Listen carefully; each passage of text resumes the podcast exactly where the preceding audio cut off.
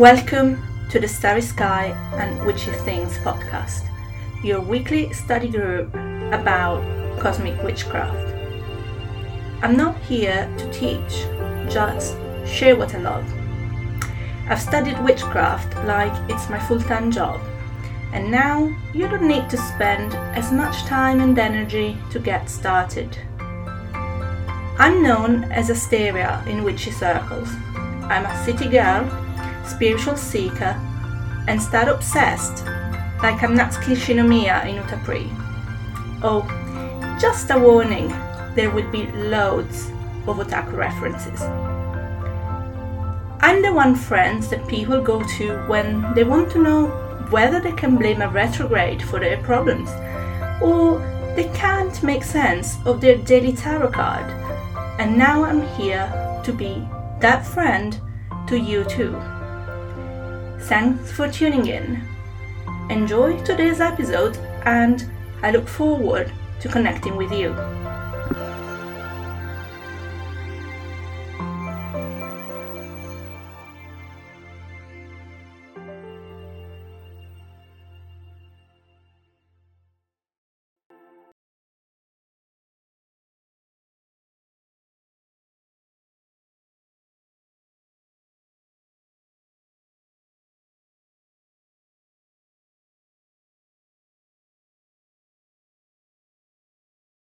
Minor arcana and the zodiac, using the tarot for witchcraft and a four card spread for the year ahead using the zodiac.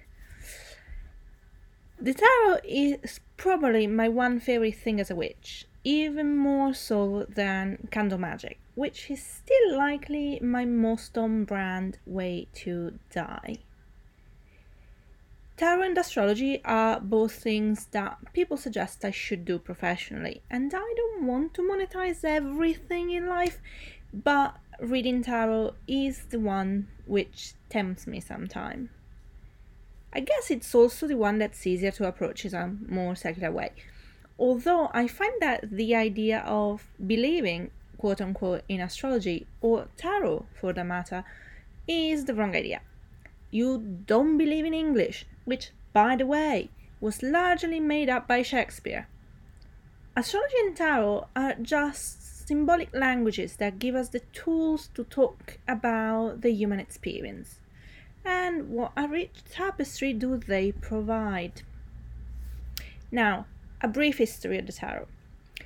The tarot started as a court card game in the princely courts of northern Italy in the mid 15th century.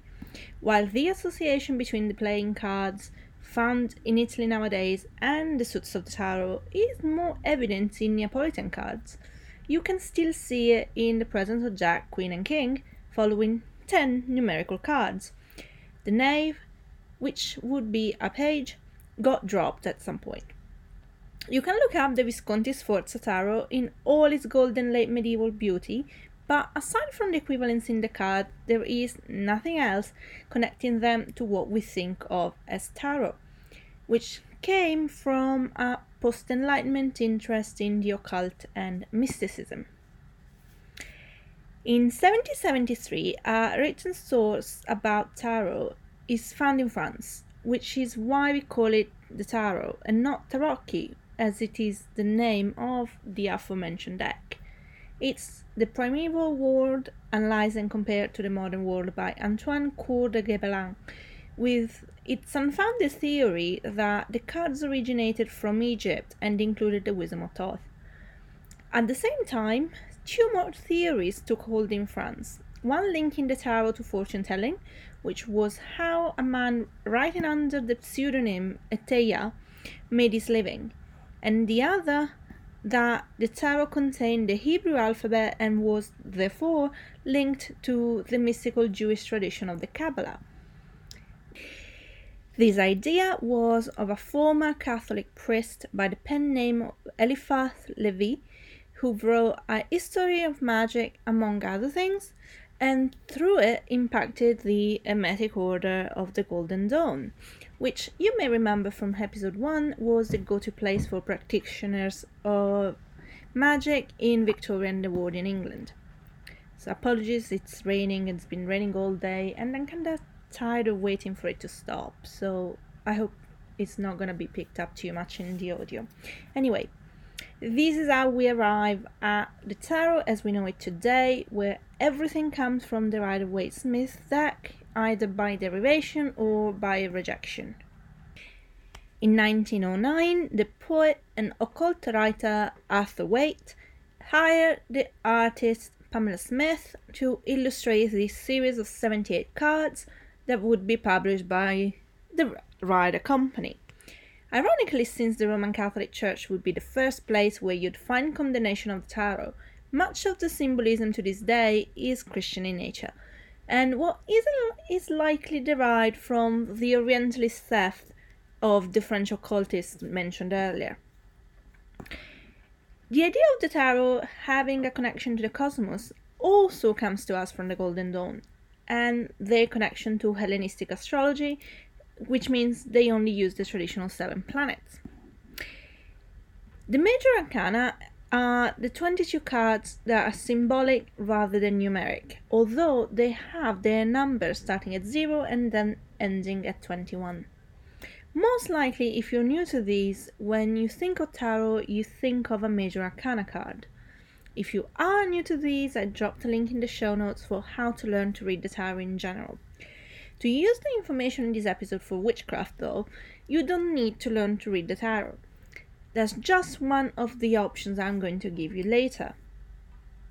The Golden Dawn used three different layers to read the cards the elements, the planets, and the signs.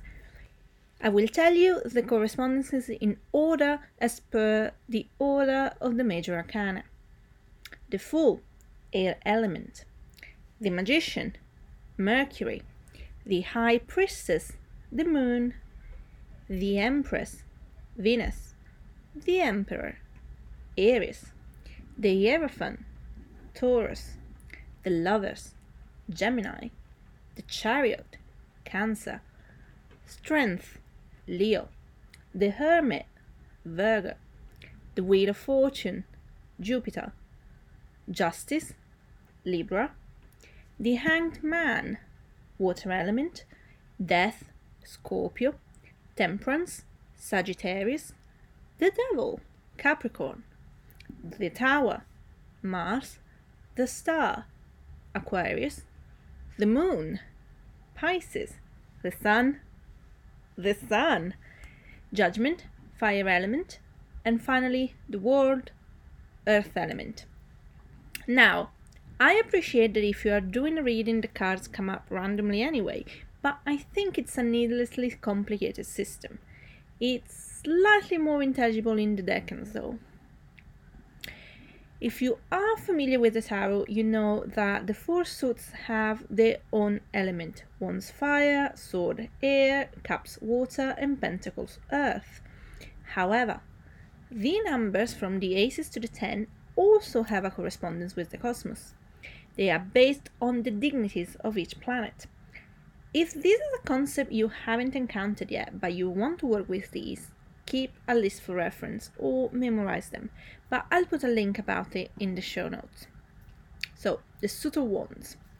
The Ace of Wands is linked to the fire signs, Two of Wands to Mars in Aries, Three of Wands, Sun in Aries, Four of Wands, Venus in Aries, Five of Wands, Saturn in Leo, Six of Wands, Jupiter in Leo, Seven of Wands, Mars in Leo, Eight of Wands, Mercury in Sagittarius, Nine of Wands, Moon in Sagittarius, Ten of Wands, Saturn in Sagittarius. There is also bonus with the court cards, which are the elements as they appear within the element of the suit. I'll put a link to Labyrinthos' breakdown of the elemental interactions in the tarot, but it follows the same rules as they do in astrology, which is how the aspects happen. Page of Wands, Earth of Fire, Knight of Wands, Air of Fire, Queen of Wands, Water of Fire, and King of Wands, Fire of Fire. The Suit of Swords. The Ace of Swords corresponds to the air signs. The Two of Swords, Moon in Libra. Three of Swords, Saturn in Libra. The Four of Swords, Jupiter in Libra. Five of Swords, Venus in Aquarius. Six of Swords, Mercury in Aquarius. Seven of Swords, Moon in Aquarius. Eight of Swords, Jupiter in Gemini. Nine of Swords, Mars in Gemini. Ten of Swords, Sun in Gemini. Page of Swords, Earth of Air. Knight of Swords, Air of Air. Queen of Swords, Water of Air. King of Swords, Fire of Air.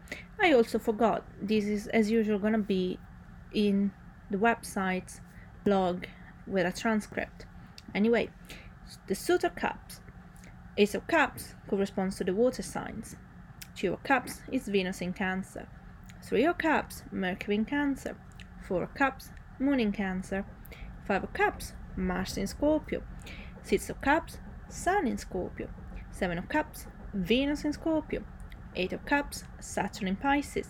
Nine of Cups, Jupiter in Pisces. Ten of Cups, Mars in Pisces. Page of Cups, Earth of Water. The Knight of Cups, Air Water. Queen of Cups, Water Water. And King of Cups, Fire Water. Finally, the Suit of Pentacles. The Ace of Pentacles corresponds to the Earth signs. Two of Pentacles to Jupiter in Capricorn. Three of Pentacles, Mars in Capricorn. Four of Pentacles, the Sun in Capricorn. Five of Pentacles, Mercury in Taurus. Six of Pentacles, Moon in Taurus. Seven of Pentacles, Saturn in Taurus. Eight of Pentacles, Sun in Virgo. Nine of Pentacles, Venus in Virgo. Ten of Pentacles, Mercury in Virgo. Page of Pentacles, Earth of Earth. The Knight of Pentacles is the Air of Earth. The Queen of Pentacles, the Water of Earth. And the King of Pentacles, finally, Fire of Earth. All of these correspondences have a very poetic name in the writings of the Golden Dawn, so if that's something that interests you, please look them up and enjoy them. Now, using the tarot for witchcraft. The first most obvious ways to use the tarot for witchcraft is, of course, for divination. I'm going to do a sample three card spreads using the correspondence we just discussed. I'm going to use the classic past, present, and future on a hypothetical question about season 2 of this podcast. For past influences, I pulled the Wheel of Fortune. It's a major arcana, so it deals with the big overarching themes, and it corresponds to Jupiter, which is the planet of expansion and good fortune. Wheel of Fortune takes its name from the medieval interpretation of fate, and in the Rider Waite Smith deck, it shows the symbols for the four evangelists in Christianity, which also correspond with the elements of the zodiac, giving us a sense of circumstances outside of our control that the cards symbolizes. With this specific question, we can interpret it as representing the tradition of magic that came before me and supported my personal expansion through studying that became this podcast, since it's expansion of the mind and therefore a Jupiterian theme. For present circumstances, I pulled the Three of Wands. That's a minor arcana, so it symbolizes the day to day circumstances of our lives. From a suit that corresponds to fire, and the card itself is Sun in Aries. The threes can be seen to be about teamwork as well as creativity and growth, which are also specific themes of the fire element in the tarot. The sun, which is self consciousness, and the will, is exalted in Aries, which is energy and new potential. So this card speaks of positive circumstances. In my specific deck, it's a young man looking towards the horizon at sea during what I think looks like sunrise, so it has a hopeful undertone. I started something with season 1 that has potential for the future. For the possible outcomes position, I pulled Four of Pentacles. I swear I did a real shuffle and pulled blindly and did not make it up for illustration purposes. The fours mean both stability and stagnation, which I guess are both possible outcomes at this point in time. The suit corresponds to the earth element, which is usually seen to be about money and the material world, but also means endurance and stability or slow and steady growth. And the Four of Pentacles itself corresponds to the Lord of Material Power, the Sun in Capricorn. Of course, when am I ever going to escape my doom at birth of having to climb things and earn everything? So, Capricorn is the eye on the prize, nothing will stop me sign. But the caveat about this sign, and especially the sun in the sign, is that we don't have the will unless it's worth our while. So, going back to the four as stability or stagnation, continuing with this podcast with future seasons has the potential of going in both directions based on my own feelings about it. When it comes to reading the tarot, you can also incorporate the cosmos by timing when you do a reading, even if you stick to just the tarot interpretations without these correspondences.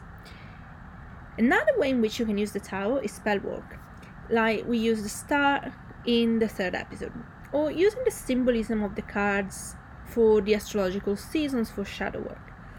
You don't even have to use the correspondences for this, you can just pull a card as a prompt and see what it gives you. A lot of people use their daily pulse this way, although I use it to check in with where my energy is at. You can use bigger spreads for journaling too. I tend to read tarot with at least the new and full moon rituals and the change of the astrological season, as well as the other solar holidays. I'll take any excuse really. It's my go to tool to read my own emotions. A way to use tarot for spell could even be a pull to see if you do need spell work around something. You could use the yes and no method or use the card to illuminate which area of life you need a magical boost in, using either the meaning or the astrological correspondences I gave you. Now, before we go, I'm gonna leave you with a simple four card spread for the year ahead using the zodiac. If you want to read the tarot but aren't too proficient yet, this version of the year ahead spread is easier than a lot you will find out there. There is no reason why a year ahead spread needs to happen at an arbitrary year start. But of course, next week is the new year in human design as well as the lunar new year in the Chinese calendar. So if you want to do it at a new year, it's not too late. It's also the first new moon of 2023 too, of course. You probably guessed that it's four cards because of the four elements.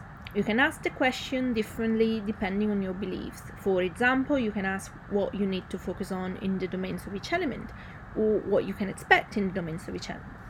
You center, hold your question as you shuffle, either in your mind or by stating it out loud, and then pull the cards in order of the cardinal signs fire, water, air, and earth. If you want to take it a level deeper, it's Aries, Cancer, Libra, and Capricorn. And you can use the rulers of the signs to send you the specific message of how they can influence what outcome. And of course, they are two axes, and as such, they interact with each other. You can also look at how the themes relate back to your birth chart. Although, if this is new to you, I'm going into more details about that in the Shadow Work episode next week. You can look at the cards that you pick with as little or as much detail as you fancy. I'll do one sample spread again. For the final element, I focus my question on my career, and I kid you not, I pulled the Ace of Wands. The Ace of Wands represents new beginnings in the creative realm. While Cups is also about creativity, Wands is about its expression, willpower, and this can really encapsulate the themes of Aries and the first house. I'm in the middle of rebranding my business and making a new website to match the new direction, so I feel like I got a thumbs up from the universe. At the other end of the axis, we have Libra, which is a reminder to have balance between acting on inspiration and thinking through a plan. For water, I focus my question on my personal life and pull Four Swords. Swords is about the mental realm, and the Four is about rest and quite literally an invitation to step away from thinking about something. So I'm taking it to mean I shouldn't worry about this area of my life and just wait it out and see how things unfold.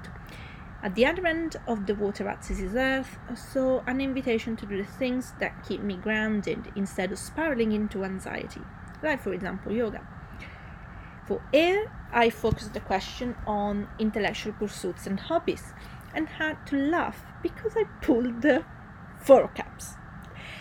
That's a card about shutting out external inputs, but also a reminder not to refuse to engage with the world as a result. I said earlier that this card for the Golden Dawn is the moon in a house of Cancer. So, in this context, it really feels like an invitation to look at my spare time through the lenses of my emotions instead of just falling down philosophical rabbit holes like I normally do. I love to draw, but I haven't done it in a while, so that's something I can go back to. Finally, health and possessions. I pulled Two of Swords, which is a card about facing choices that have a challenge to them, or about partnerships or balance. There are more nuances, but these are the main topics. For me, the tricky choice is between protecting my energy and doing things that would help my health in other ways, as well as choosing where to direct money to support these efforts. I don't have a clear sense of which direction I need to take. However, I'm taking the card to mean that I have to make a priority that I should think about it. The opposite in the axis is Cancer, so that's also a reminder to take into account how my home and the people in it fit into this.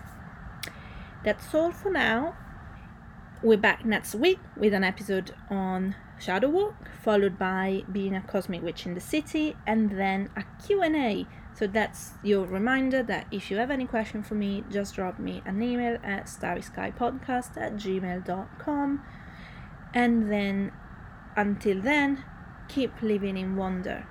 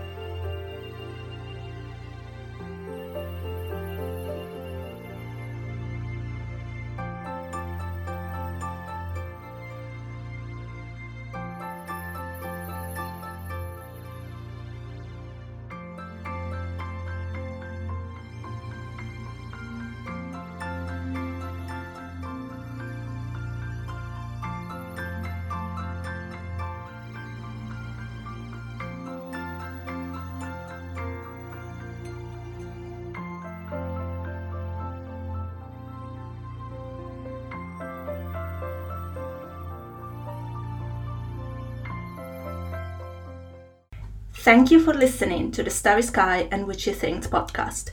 A huge thank you to Jenna Soard at Jenna S O A R D on Instagram for the cover art and Purple Planet for the music. If you enjoyed this episode and you'd like to be notified when a new one comes out, please subscribe on your platform of choice. And if you really love it, leave a five star rating and review, which will help me be found by more people who'll enjoy it too. Also, feel free to share it on social media and with anyone you think should give it a shot. You can send your questions and comments to my email starryskypodcast at gmail.com or on Instagram at starryskypodcast and you can also subscribe to my monthly newsletter at witchymusings.substack.com, where I share reflections and tips about the astrological seasons. Until next time!